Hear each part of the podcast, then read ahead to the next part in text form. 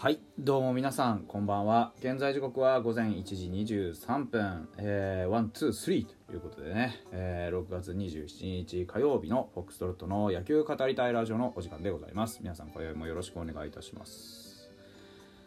なんとあのー、まあノーアウトのチャンスもね初回に逃してえー、ワンアウトのチャンスも2回に逃してえー、天津対9回にはね。またノーアウトのチャンスも逃してというあの圧倒的にチャンスを作っておきながら全てを逃し続けたファイターズ、えー、勝ちました。どういうこと？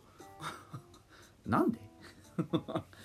いやあのね万波が教えてくれたんですよね。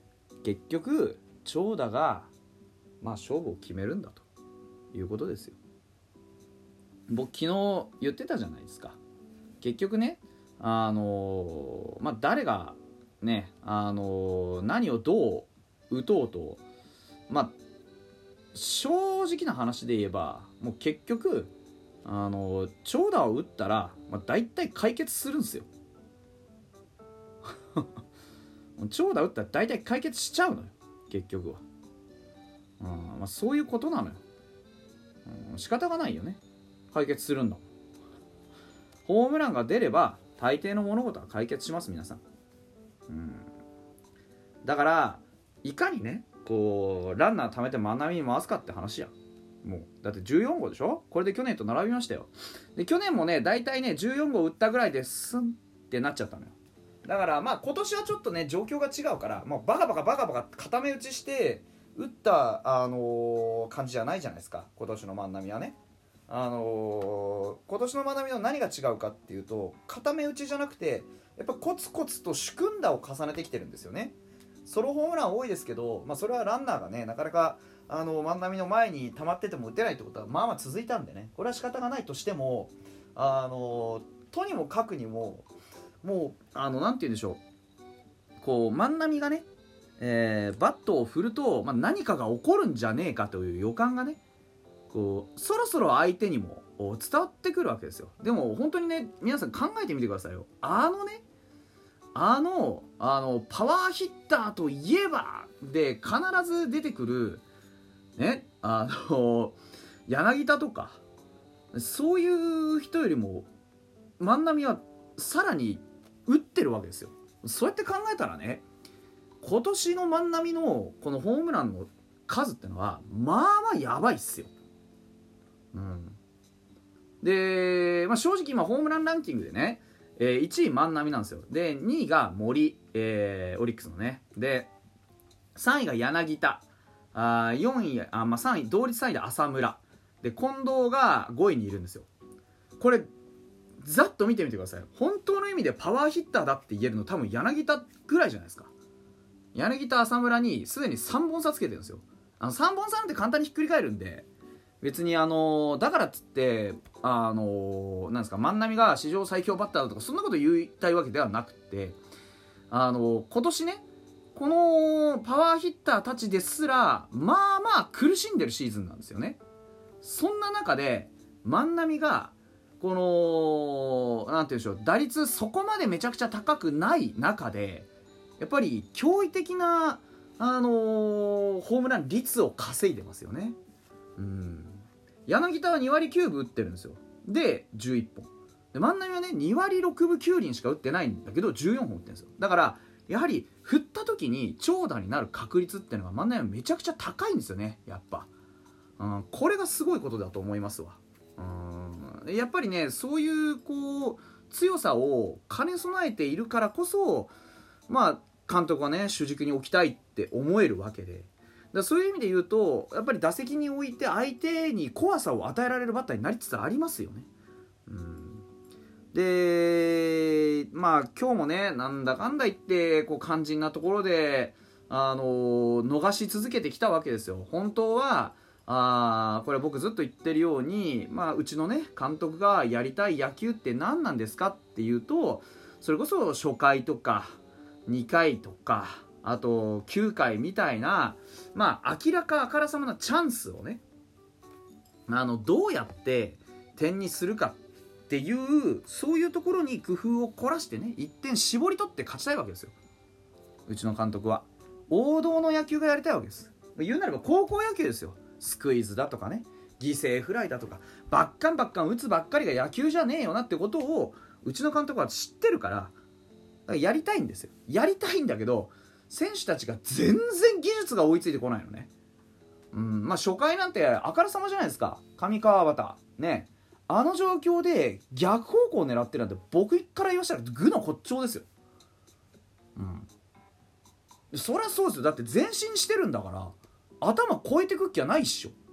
あんなもん。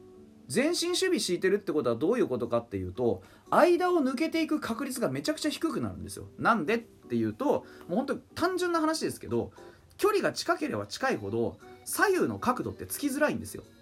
だから上下で角度つけていくっきゃないんですよね。左右の角度をつけていったところで網にかかる確率が高いんですよね、うん、あのーまあ、ちょっと面倒くさい言い方です。射角が狭くなるんですよ。射角っていうのはあの射撃の射に角度の角で射角ね。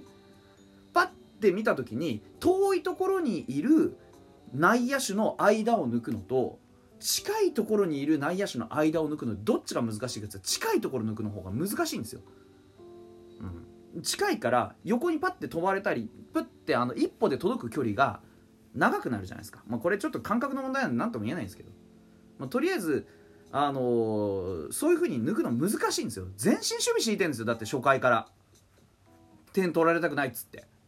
そんな相手にショートライナーって君っていう、うん、僕から言わすとまずなんで引っ張ってないんだの話なんで。いやなんかねこの間だから不安だったんですよね。なんか言ってたじゃないですか。あの逆方向を意識してうんたらとかってね。ちょっと結果が出てきてるんでちょっと意識したいみたいなこと言ってたんですけど。いや違うんだよな上川田君って僕は思ってるんですよ。案の定今日一本もヒット打ってないんですよね。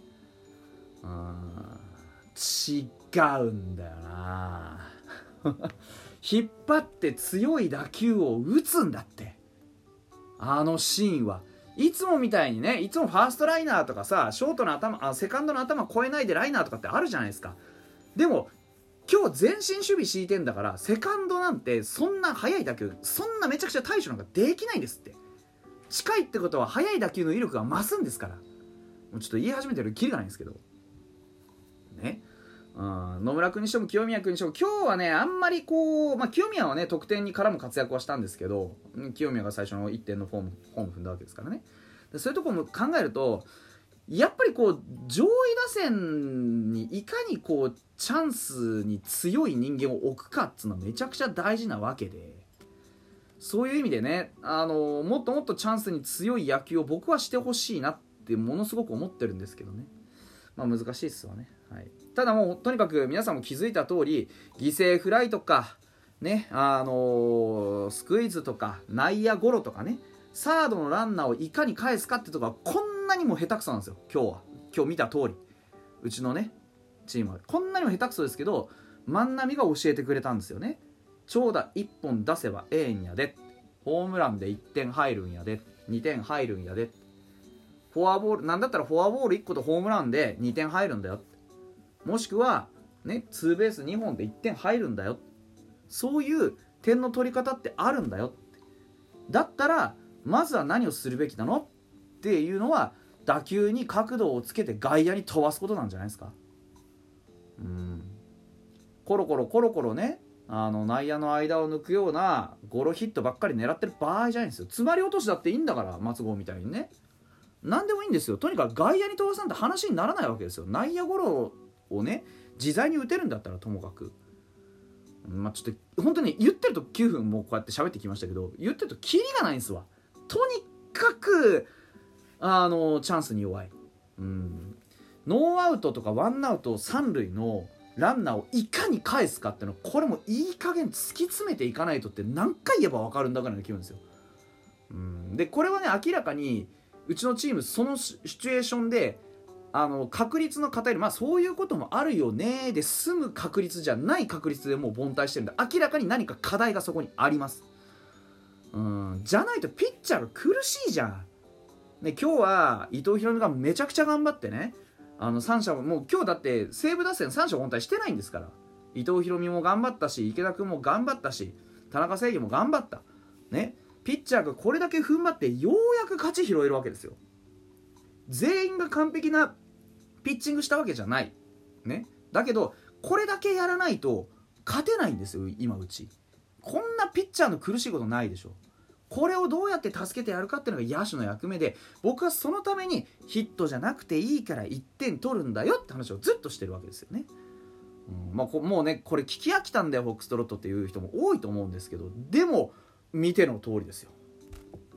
うん。だからまああのー、いかにしてねシチュエーションに沿った最低限の結果を導き出すかっていうところで明らか圧倒的に選択肢を間違い続けている。これをねやはりそろそろなんとかせんといかんと思うんですよね。もちろんこれ何度も言ってますけど犠牲フライ打つのも内野ゴロ打つのも、ね、ランナー返すってのは難しいですよ。でも難しいね難しいね難しいねって言っていつか出るホームランに期待するのはこれはもう戦術とは言えないじゃないですか。やっぱりみんなでそういったところは克服していかんと、うん。まあ、とりあえず勝ったんでね今日は。優勝しましょう。明日上原健太なんで、まあ、間違いなく5回3失点の戦いになると思うんですよ。まず。